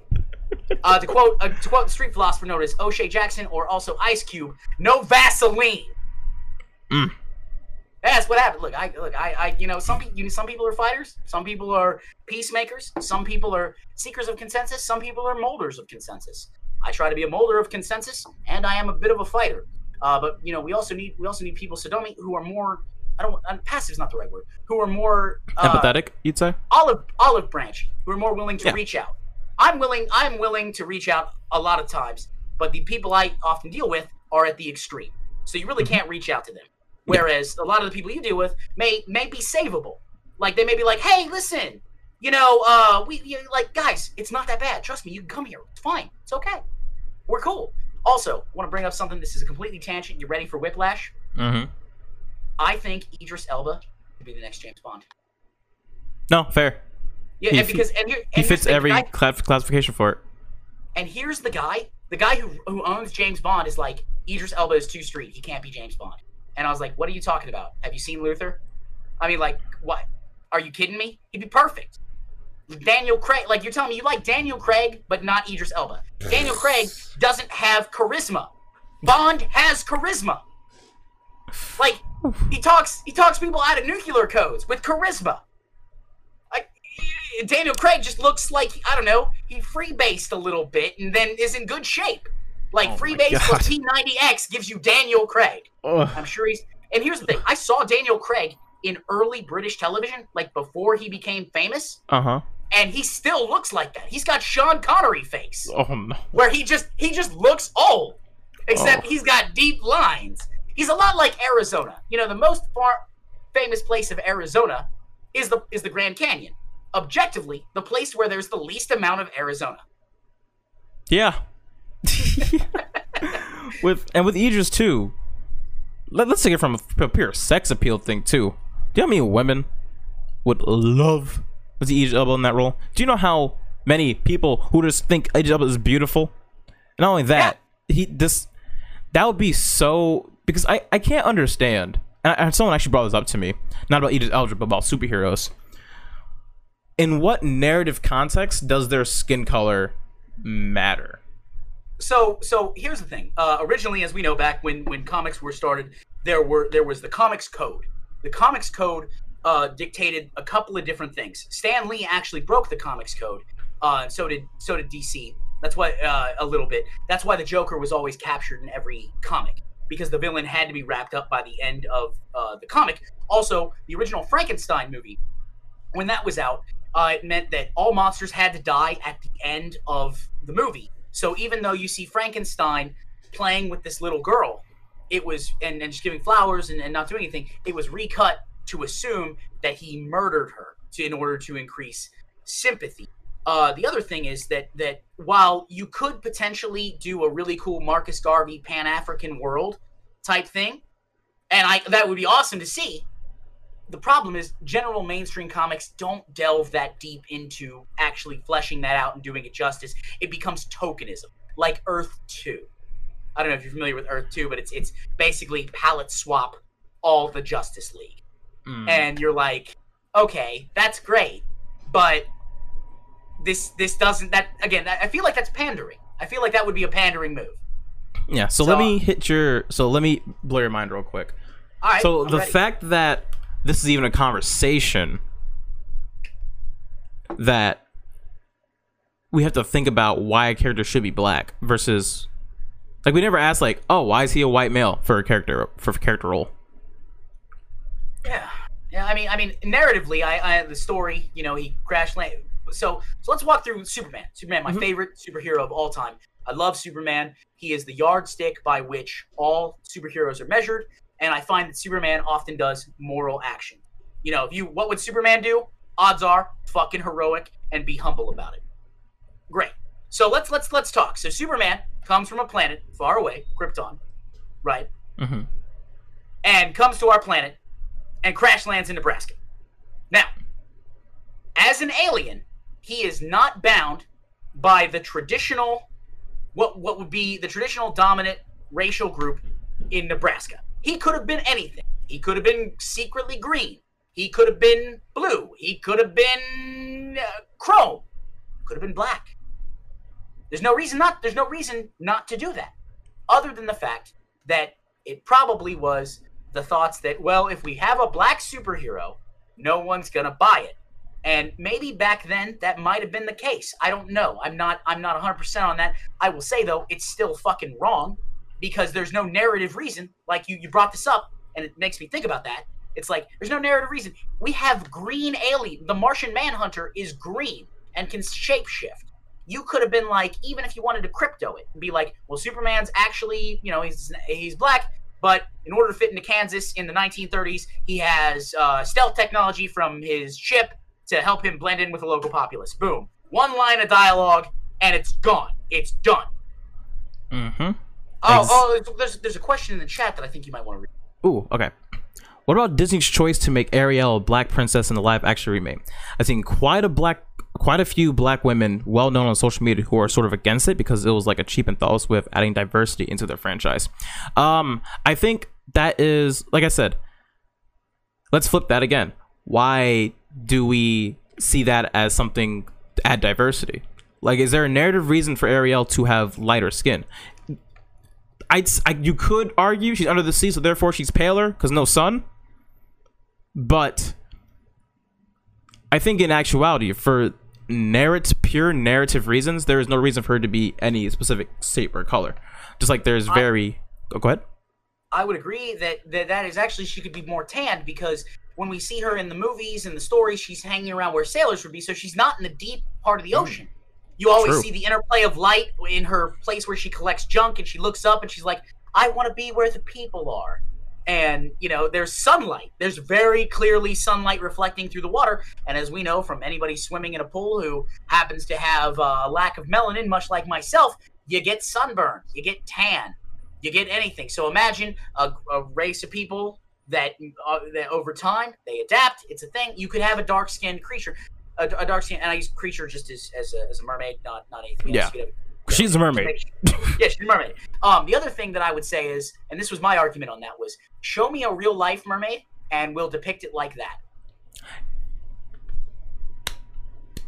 And you know what's crazy is I've never gotten anything, so it's like maybe you should not ha- be so fucking fragile about the the stuff. And and again, uh, Ashley, this isn't anything directed at you. This is the people on the line who are having, you know, they like I guess because a child's movie has a different character now, they're upset. I get it, but it's not that important. Yeah. That's also when you think about narrative things. I because white, sorry, light skinned and male is the default. Yeah, It is definitely Yeah, the default. Because whenever you look at a POC, any comic or superhero story, there's some narrative reason to their skin color. And I've seen very few, very few, I can't even name it on top of my head, but I can name to you every POC superhero that I know that has to deal with some kind of prejudice or something with their culture, or something with their just background that involves them and is important to the, to the narrative dissonance that their skin color is the way it is. Miles Morales from Spider-Man, Static Shock, Cyborg. The only one I think may be not Hal, the other the other Green Lantern. I forgot his name. Uh, John Stewart. John Stewart. I think I'm not sure. I'm not too well versed on comics, so I don't want to say for sure. Do you know? Is any about oh yeah no john stewart was in the marine corps Mhm. and uh, he he actually because of his he he was part he was a sergeant in the marine corps and he basically overcame prejudice uh, a little bit and they, they saw that because he originally i believe he served in vietnam now john uh, john stewart of course you know was a noble he was depicted as the noble outsider a little bit you know which, is a which is a kind of again it's positive but it's also tokenism. It's like look at this one! As a, and and and what that is is that's a form of erasing a culture and erase and and rendering it down to a single a single story. Like oh you mean this one is great! Well why do you mean this one? Why not every why why not many? And and you, you again i like i said i wish i could explain why that works. Uh maybe it's fear like you said. Maybe it's maybe it's people maybe it's marketing departments not wanting to risk anything. But i'll tell you what my favorite green lantern is john stewart because of the justice league cartoon. Same? he, he he loses his ring you know he loses his power fighting in world war ii going back picks up a gun and it's like let's do this. And then he just lays a nazi down like okay. There wasn't there wasn't any he's like he's like you guys forget i was a sergeant in the marines prior to getting this ring. I'm still gonna i'm still gonna work you. And it's and also the fact is that you know what's crazy is justice league unlimited back in what what what, what 2002 2003 Mhm. had an interracial relationship. Hot Mm. girl and uh and uh green lantern. And then they they show in these little characters they actually flesh out john stewart's character by giving him like little secrets that he didn't want everybody to know. Like how you know when his, his two girlfriends are talking he folds his socks. He likes to watch old disney movies old yeller being one. And his his vice is the uh berry ice cream. They show in an episode that he, that's his one like his weakness is like he loves you know strawberry ice cream. And i mean wow that's a little milk toast. Think about he's not even like he's on the main seven but he's not the main three and Yeah. they added that much detail to that which i think was i think was a good idea. You know i like i like i like the reason people like comics is because they tell stories and everybody wants to know more about the story. Everybody wants to know oh what did the hero actually do in their off time? You know oh did the hero is the hero always fighting always training? Oh no the hero sometimes likes to go out and have a cheeseburger. I like cheeseburgers. You know clark kent one of the most humanizing things of superman is the fact that he wears glasses he doesn't need them but he wears the glasses to prove that oh, okay you know I, I you know i'm just a normal guy like everybody else so you know I, I, I don't know i just i mentioned that I think that's wrong. why I like Spider-Man too. Because Spider-Man to me is the most human out of any superhero I've ever seen. yeah i can see that i can see that argument Yeah, because in any iteration of him, this man's miserable. Yeah. Spidey isn't happy. He's not. I mean, he seems like he's having a lot of fun. But when you think about it, maybe, and this is my like my head canon here. Like when he's fighting criminals, that's really the only time he feels like okay about himself. Well, okay, so let's see. Let's let's examine uh let's examine Peter Parker, Miles Morales, and uh, Ben Reilly, the Scarlet Spider. Okay. So let's let's examine these. They're all basically the same character. They're uh originally weak, very intel very intelligent, a little off the beaten path, uh not popular, pining after the pretty girl. Mm-hmm. Okay, so nothing wrong with that. That's great. We we all understand that. That's basically the nerd fantasy. You know, that's Yep. that's the nerd archetype. Uh, we all they all get to eventually gain power while maintaining who they are. They then make the choice that is noble, and this is why Spider-Man is the most human in in your thing. And I'll, I'll give this to you: is that Spider-Man never abuses his power. He was literally beaten tormented, ostracized, made fun of, gets the power, and his only pushback is okay, a little web maybe, or a sarcastic comment. And he cho- he chooses the noble higher path because he's like because of, of, of Uncle Ben and Uncle Ben's sacrifice and every canon, you know, being like, hey, with great power comes great responsibility. Uh, and and that's that's one of those things. And I, I think that I think that we, we see that how he cares for Aunt May. And he, he has to he has to maintain a certain level of groundedness because if he's not grounded, well, people could come back and harm Aunt May, could harm Mary Jane, could harm all these other people, and he's gotta say he's gotta protect everybody. And while there's a little bit of a hero complex there, obviously as being a young man, because Spider-Man is often, you know, in mid-teens to late, depending on where you're at uh, in the story, he still is like these people are important to me. I must protect them. And so he's, he's very very noble and human character. Yeah, I've I totally agree. It's whenever I see an iteration of Spider-Man, and that's probably why I never really enjoyed I think Superman as much. it's fine. It's not for everybody. Yeah, because I don't think Superman's a bad character per se, but when it comes to Spider-Man, again with taking the noble path, not everyone would do that. Shit, I know me. Give me superpowers, I'm I'm I'm getting bank. I'm getting bank first. That's the first thing I'm Yeah. doing. again that's that's that's the that's the answer and and you're that's because you're human now here's the thing i don't know if that's the case because the answer and I'll, we'll do this there's there's something how familiar are you with military interrogation tactics Um, they're horrible. That's all I know. Okay, okay. So let me. So I've I've read a bunch from Maoist China and the Viet Cong and Soviet Union. I've read I've read I've read a bunch of manuals, uh, because of well, I just had time at, at that point.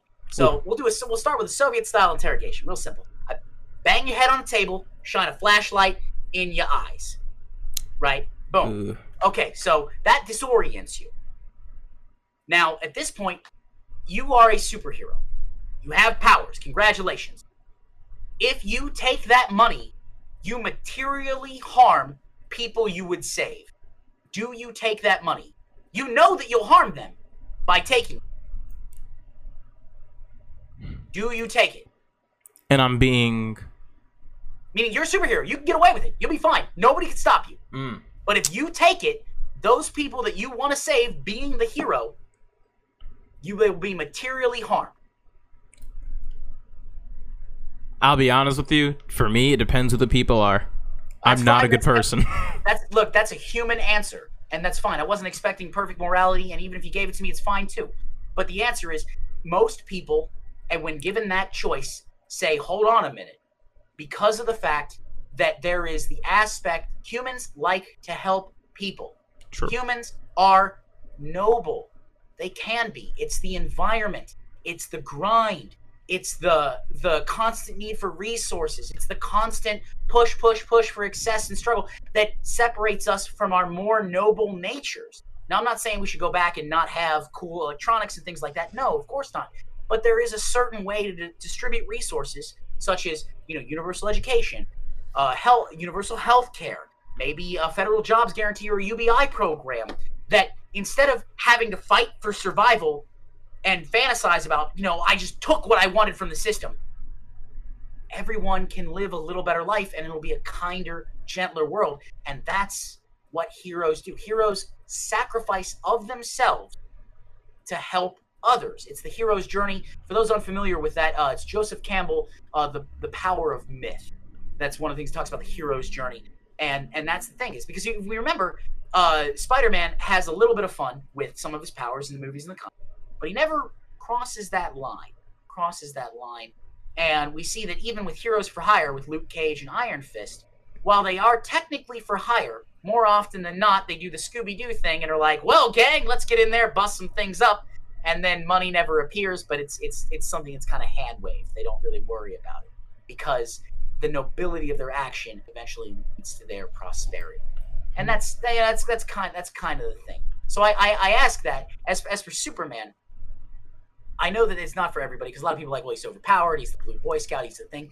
But I see Superman as the paragon of virtue and morality that I should strive to be. He helps people when they need help. He's humble when he needs it. He's strong when he needs it. We remember in Justice League, we got to see that. And I keep referencing that because it's probably the best example of Superman I've seen where Darkseid invades Earth and he's like, you know, I'm frustrated. I feel like the world is made of paper.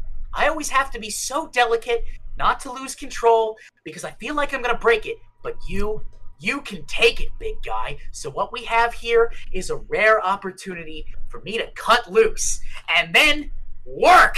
Just worked Darkseid over to, and, and that's that's the thing. And and you know the idea of the man, uh, uh, and and again this may be a different perspective. The idea of the man being like, okay, you are to be noble and strong and restraintful when dealing with people who may not be able to match your force. That's why you guide people. That's mm. why you help people. And that, that's my, my idea of Superman. You know, essentially a, you know, somewhat of a Christ-like figure. But that's that's again, this is these are this Okay. is this is all head canon. Well, it's a little bit of canon, but it's all interpretations of superhero, which ultimately, at the end of the day, means we're two nerds arguing on the internet. True, but that's honestly what Internet's for. Internet's for sharing ideas. I think Absolutely. I think more people need to be more open to sharing and learning different ideas through the internet because this is an amazing time in human history. Like we like ignoring 20 going back to 2018 even.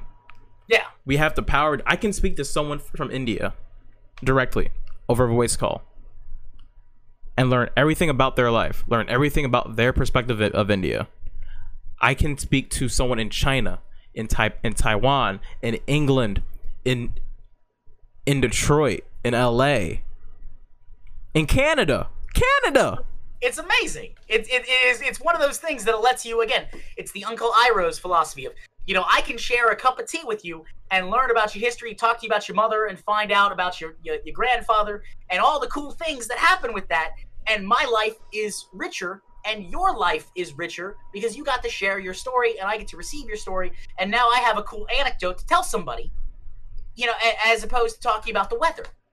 Exactly. It's yeah, man. And when I see people come on to internet and just spew hate or go on and just make accounts that are just derogatory and negative, like you have an opportunity to talk to somebody who you probably don't agree with and learn something. Like, oh my god, you get a chance to learn something. This- some people some people Sadomi don't take uh don't don't take the opportunity to learn because learning at a young age at least in America that I've understood has always been referenced as a chore.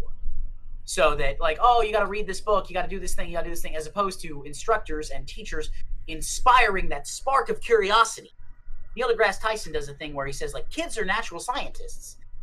The fact that we have it, it's the education system that wrings that love of learning out of them if Mhm. we could change the education system a little bit maybe we'd have more love of learning. Think about how many wonderful works of art and wonderful theorems and theses and, and scientific discoveries that have been crushed by small-minded bureaucrat bureaucratic style teachers. And those teachers themselves they didn't start off like i can't wait to crush these kids. It was the system the administrators the rules the regulations which obviously some are needed obviously. But it sucks. It's like a va- an insidious little vampire just a little bit at a time. It pulls it away and eventually it's gone. You don't know where it is. Yeah, I've my mother was a teacher and seeing all the shit that goes on from the teacher side and then me as a student back in 2012 2012 was my last year of high school. And okay, I graduated in 2005, so that's a little bit of a difference. perfect cool. So we probably share different experiences there. I remember it was a lot of tests a lot of just doing homework. It felt a lot similar like i would not take say school as any different than working a nine to five job except that you can fuck off a little bit a lot more and still Uh, get fine. okay, so what what I'll what I'll tell you is this: is I I started school back in, oh very early '90s, right? I was born in '87, so I st- I was born in August, so I'm a very young birthday. I started when I was five, so I started in '90. Uh, '90 started right in '90 because I, I I missed the cut. I I was right before the cutoff. Um, anyways, and I was gifted as a child. They originally thought I was retarded. And I say that retarded only as mentally retarded because I'm left-handed. Mm. So so that was that. So they, they put me in special education class, and the, the uh, special education instructor was like, "Are you kidding? This kid's brilliant. What are you talking about?" So so that that's one thing there. Now later on, as we as probably when by the time you started, they the kindergarten teachers were like, "Hey, check to see if they're left-handed. You know, maybe maybe give them a left-handed pair of scissors just to just an experiment. Let's find out." Uh, so that so that was that. Uh, then uh, later on, and I remember being in the fourth grade and being told that I'm gonna take a test, and I was like, "Oh, great, I'm taking a test." They're like, "No, no, no, it's fine. You don't have to worry about it. There's no pass or fail." And I was part of the uh, start in Ohio to for their proficiency, and every year I had to take the control test and the proficiency test. So I had to take it for practice to see if the system was right, and then I had to actually take it and that was that was that. And then by the time I graduated in 2005, kids who were coming up, starting school in Ohio at least, were having to take these tests from, you know, grade two or whatever. And here's the crazy thing: the way they dictate the Department of, of Corrections and the Department of Justice, the way they dictate how many prison beds are needed, is by how many kids fail the third grade proficiency. Mm. That's that's the thing. So I, I just just a little little little bit of apocrypha there, which Damn. tells me that the school to prison pipeline should absolutely be severed. oh yeah that's not even a that's just Yeah, that's just that's true. it's disgusting Yeah, are you kidding me? You know, these you set these kids up, you set these draconian rules, and then you have school resource officers that instead of being like, "Hey, let's de-escalate," they're like, "Nope, cuffs, going to jail." Like, oh, okay. Well, I'm sure that child will have a a absolutely lovely opinion of school now. Let, let alone, you know, the police in the place where they're supposed to be protected and guided by teachers. Sure, sure, that was a thing that really helped. And i also come from a place of privilege in the fact that i don't have any learning disabilities that i know of. I don't have any like i grew up and my household was one of a teacher and i had free reign of whatever like things i wanted to like read or play with or learn from. I used to go into my kit in my in my bathroom and make cleaning solutions. Homemade cleaning solutions I, you, you you're digitizing, my friend. I, I don't know if that's on me. Is anybody else hearing digitization? In his yeah that was on me my, my, my whole pc started to overheat again it's doing that thing Oh, Whew. okay. Um, I question. Quick, quick, quick question. How how's the airflow around it? I'm just curious. Oh, the airflow is as best as it can be. It's just legit. How hot is it in here? Uh, I'm pushing like 85 in here. Okay, okay. So 85. Um, one thing I would I would recommend if you can, uh, how much moving air is on your processor? Do you have a, do you have a liquid cooler? An Air cool. Oh, I just have three fans on them. So it's so also uh my PC is it, it- it's not in the best shape. It, it can do the job. It can do the job. But sometimes Right. it does have like hiccups and things there. Um I've had it's it's a build that was used in 2012 up till now. Okay. So it's All right. So it's got some veteran. yeah.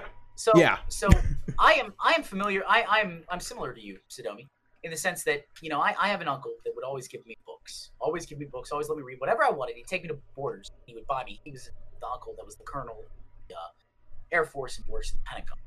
Um, and he would he would always be like, "Oh, you know, you're very smart, you're intelligent." And my my grandfather was an engineer. He would speak. He came from Poland in 1946 uh, as part of a uh, exchange program with the Soviets.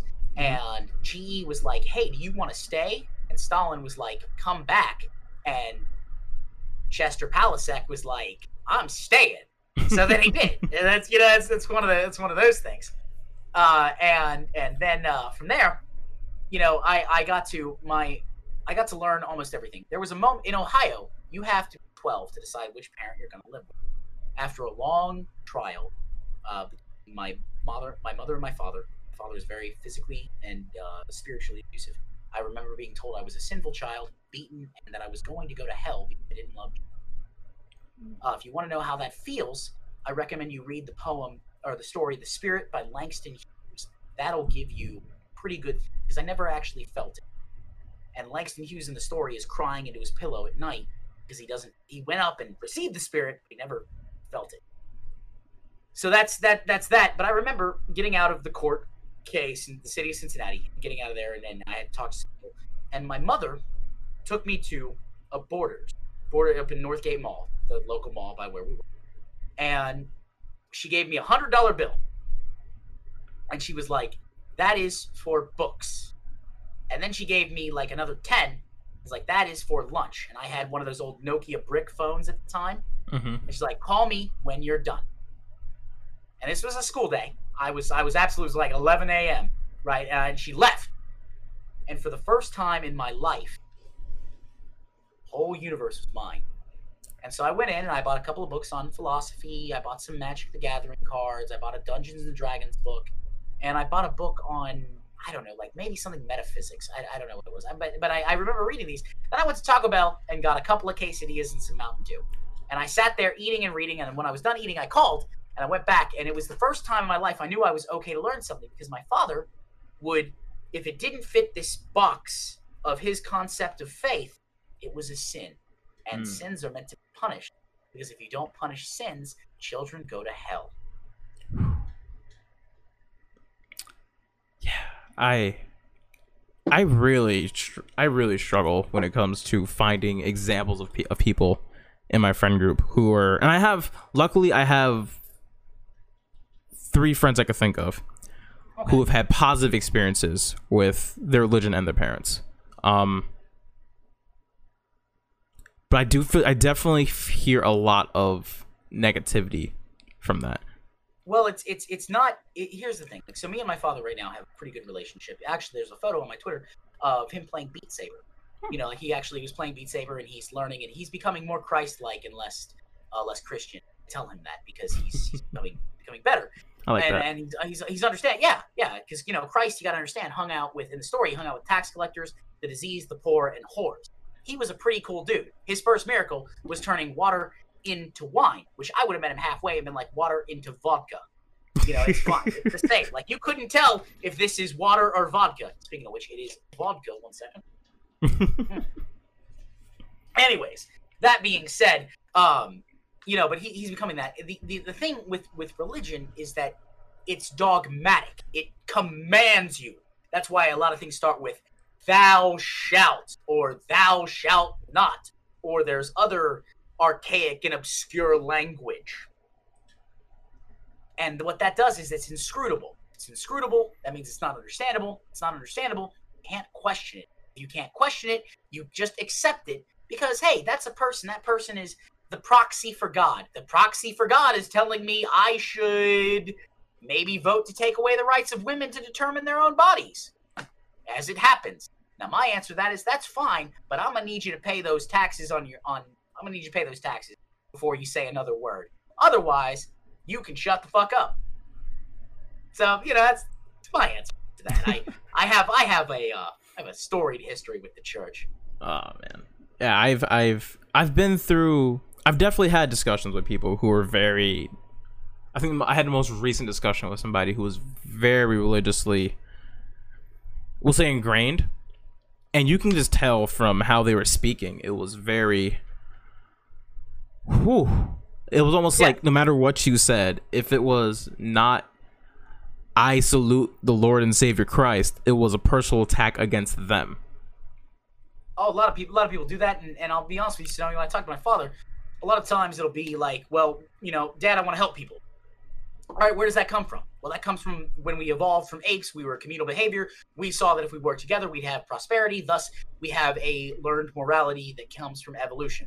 Well, where does that come from? The idea that we work together and we survive and I don't starve together. And if I help you today, you'll help me tomorrow. And if you cheat me, then I won't help you and you'll starve to death. That's where it happened well, now that we're humans, where does it come from? Well, the idea that I should have empathy for my fellow man. Well, where does that come from? The answer is Jesus. It's it's Jesus. It was Jesus. It was surprise Jesus. And you know, I I like he Jesus. No, no, no. I mean, that, that's that's that's the answer. And and to him, and that's his that's his faith. That's his idea. That's his thing. And as we deal with with fanatics, and he's he's a fanatic. He is. He's not violent, He's not extreme. Uh, he's not violent. Uh, you you have that's what I have to deal with. So when he's around, I I censor myself a little bit in order to keep the conversation going. And maybe instead of telling the story about how when I was to Catholic high school, the priest never hit on me, and I felt kind of shunned, and that's uh, his loss because I would have been very giving. I don't tell that story. I- I'm glad you don't. That would end very badly. Nah, it's fine. What's he gonna do? I'm his only son. I'm an engineer. I'm his. I'm I'm the only male of our my last name. And uh, what's he gonna do? Not like me? Oh no. Well, he's the one at this point who want who would want who would want the relationship. I can take it or leave it because I remember all the terror and the violence and the beating and the judgment. You know, it's crazy. You, you, you ever heard of somebody named Ken Ham? I have not. Okay, Ken Ham is an Australian dude who preaches that the Bible is literally, historically, scientifically, empirically true. So, you know, Cain murdered Abel with a Yep. rock. Um, Adam and Eve did a lot of fucking, and then we're all incestuous.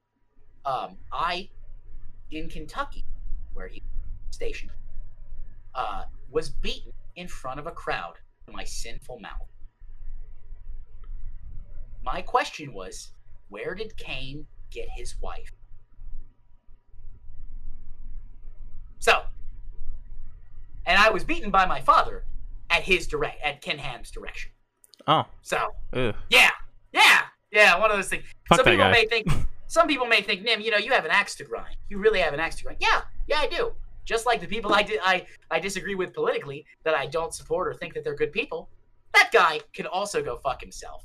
I just want to let you let you guys know, in case anybody here knows Ken Ham, let him know that my name, uh, first name being Aaron, as one of the high priests in the Bible, uh, fuck you.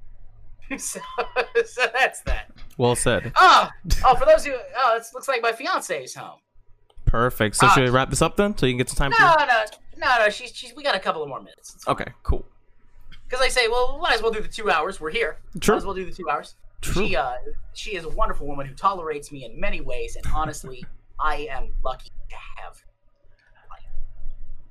I I knew I knew the feeling. I knew the feeling. You don't know how you don't know the feeling until you kind of lose it. You know what I'm saying? So. I, I, I have. I was cheated on when I was in the Marine Corps. I was engaged to a young lady who really went above and beyond the call of duty for uh, cheating on. me. So that was uh, that was it's not her. She's wonderful. She's bloody. perfect. Uh, so that's that's that's that. Uh, she might. I think she smiled at me way out. She's normally not on camera because uh, I'm sorry. I'm talking about you. The- oh, okay, it's fine. I'll tell you when we're done. Wait, what? What up, babe? Sorry, I apologize. no, take your time. Okay, I gotta get back to the. I'm just listening, talking about. Oh, oh, she's just listening to me talk about her. I said that. Okay, I'm sorry, I couldn't hear. These headphones are great. These headphones are wonderful. These Audio Technica headphones, which I'm not being sponsored by, but Audio Technica, if you're listening, first off, thank you. Second, Sadomi, look at this man. Look at how look at how charismatic he is. He's listening to this rambling, crazy guy who's dressed up in a vest and tie talking on Twitch uh, this whole time and hasn't lost his mind. Honestly, I think you should sponsor him. That's where I'm at. You feel free to sponsor this podcast, which will be up as a podcast format in every podcast location: Spotify, iTunes, and on Spreaker. So, All So right. you- Well, I guess we can. I guess we can wrap up if you really like to. I don't want to take up too much of your time, Sadomi. Oh, I no, do want to thank you for taking the time to talk to me. Oh no, thank you for taking time to talk to me. Man, you'd be amazed. Not many people interview me. It's weird, Hmm. or at least have the discussion. And you know, and, and it's weird. Like I wasn't like, oh, let's attack Sadomi. It was more like, let's attack people I dislike. that's what I do. There you go. Yeah, like I said, my the one thing I always make sure whenever I'm hosting a show is, and even just talking to people in general, I know what I think. I know that. I already know that. I want to know what everyone else thinks. I want to know what you think, and I want to know why I don't think like that, and what circumstances happened t- that would explain why you think like that, and also, again, why I don't think in that manner, and how we can find some middle ground to really see, hey, so this is how our lives have been, this is how our perspective has been, and kind of find some some new ground right there. Because you know what they say, if you if you you ever play Magica, Uh, I played Magic: The Gathering. okay, so the the genius who made fire didn't just say I like stick. He was like, Okay. I wonder what happens if I rub two sticks together. That's essentially what I'm doing. Makes bring sense. two things together that may not be anything important to make the the crux to make the building grounds of the entire civilization. That's the goal. All right. Yeah, I, I can. I can see. I can see that. You know, uh, Sadomi, it, it's one of those things that while I while I I'm, I'm glad to see that this is where the content came up at because again, everybody had we you and I are both uh, alumni of the Ashley Christ uh, Stream Coach program, and while I I don't know where I've ended up at, I'm you know philosopher, a bartender, and you know as the old Monty Python song, there's nothing Nietzsche couldn't teach you about the raising of the wrist. Basically, all philosophers are are drunk academics circle jerking each other off. Uh, so that, that that's that's one of those things. It's it's really cool to see how this this was a great podcast. Like I like I like talking to you. Oh, You know, and and it was it was wonderful because like you you'd say this thing and it'd be like, oh, let me just expand on that that let's blow that that that idea up. And it was oh, it's wonderful. Plus your chat was pretty awesome. oh yeah. Everyone's here is pretty. I I definitely will commend everyone who comes through the streams, everyone who's around the whole community as we call it.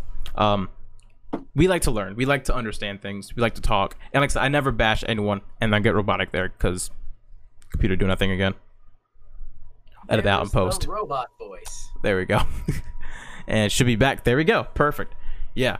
So, uh, Nim, if you want to tell people where they can find you on your streams or anything else about you before we head off. All right. So for those who don't have an idea, my name is Nim or Nimicry. If you're feeling professional, you can find me at twitch.tv slash Nimicry, youtube.com slash Nimicry, Twitter at Nimicry. Basically, if you see something that's uh, at Nimicry or uh, you, it's it's me, uh, I tend to engage. I run the streams and content like I would a bar or a nightclub. So feel free to chat at me, talk anything you want. I'm willing to have a debate. And, you know, if I'm not for the camera, you know, I, I usually, we can keep it a little more civil. But when it comes to real hateful stuff, listen, evil occurs when good people do nothing. And I'd like to think of myself as a noble, heroic soul. That means that I'm a crusader. I get out there and boom, let's smite evil.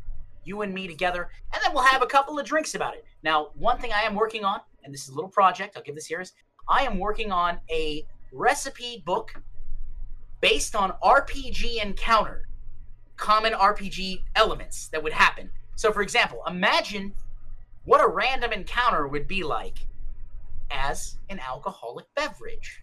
Hmm. This is something I'm working on. I got the outline for it done, so we'll see when that gets there. I have But, one for you uh, right here. The oh oh, shit, oh, I didn't save. Oh shit! I oh that's good. I didn't. I went off straight, basically D and D and tabletop tropes. But that's good. I didn't save. Uh, if I were to do it, I didn't save. So let's just you know lightning round this. Lightning round this. Oh shit! I didn't save. I would actually use Everclear, and I would use carbonated water, along with some type uh and, and very heavily carbonated water. By the way, very like maybe a, uh, a LaCroix or something. Liquid sand. You know, it really dries you out. Mhm. Um, and I would probably use maybe a, a flavored syrup of some type. So, because everybody likes different things. So, for example, like let's say hypothetically you're you are a socially conscious person, you may enjoy cherry, pineapple, vanilla. Let's say you're part of uh, the people I disagree with, you enjoy the taste of boots. So I'll put some sand in there. Um, you know, and, and then you can lick the shot. Uh, so that that'll that'll be that. Uh, but yeah, that's that's what I would do because the idea, the the reason I said that is that carbonation. The reason champagne hits you much harder and much faster is because the carbonation lets the alcohol hit your system faster. So very pure grain alcohol. You know, oh shit, I forgot to save. Yeah, yeah, the night's getting reset and you're drunk. like, oh, So that's yeah, you didn't save. You forgot to save. You better hope that you put your name, your your phone number on a list so you can get drunk, or your your address pinned to your shirt like a kid. Oh. A little note on your pin be like, I, I want to go. I want to go there. I want to go there. And then and hopefully you don't get sick in the cab or the Uber. Because listen, I mean, if you get if I were Ubering and you got sick in my car, like I might let you fall face first on the ground. I'm just saying, like I'm gonna try to make sure you don't get like hurt, hurt. But like you're definitely gonna wake up with a headache and Fair, and You you're getting that cleaning refee. Oh, I, oh God, yeah, no, no, I'll be like, this is the worst customer. He agreed to surge pricing plus the cleaning fee, uh, also the inconvenience fee. Also, I'm sure there's a fee for not knowing about a fee. Yep. And you know, eh, you know, it is what it is. Listen, That being said, though, Sadomi, I know that you have to go. I want to thank you for sharing your audience with me. I had a wonderful time. And again, you can find me at twitch.tv slash Nimicry, uh, youtube.com slash Nimicry. I do a lot of philosophy, gaming, uh, MMOs, and from time to time, we even uh, play games together. Hey, well, there you heard it, everyone. Go check out Nimicry. Awesome person. If you didn't find out these past two hours, thank you again for listening to this episode of the Sadomi Show. More episodes coming soon. I love everybody here. And let's call that a night.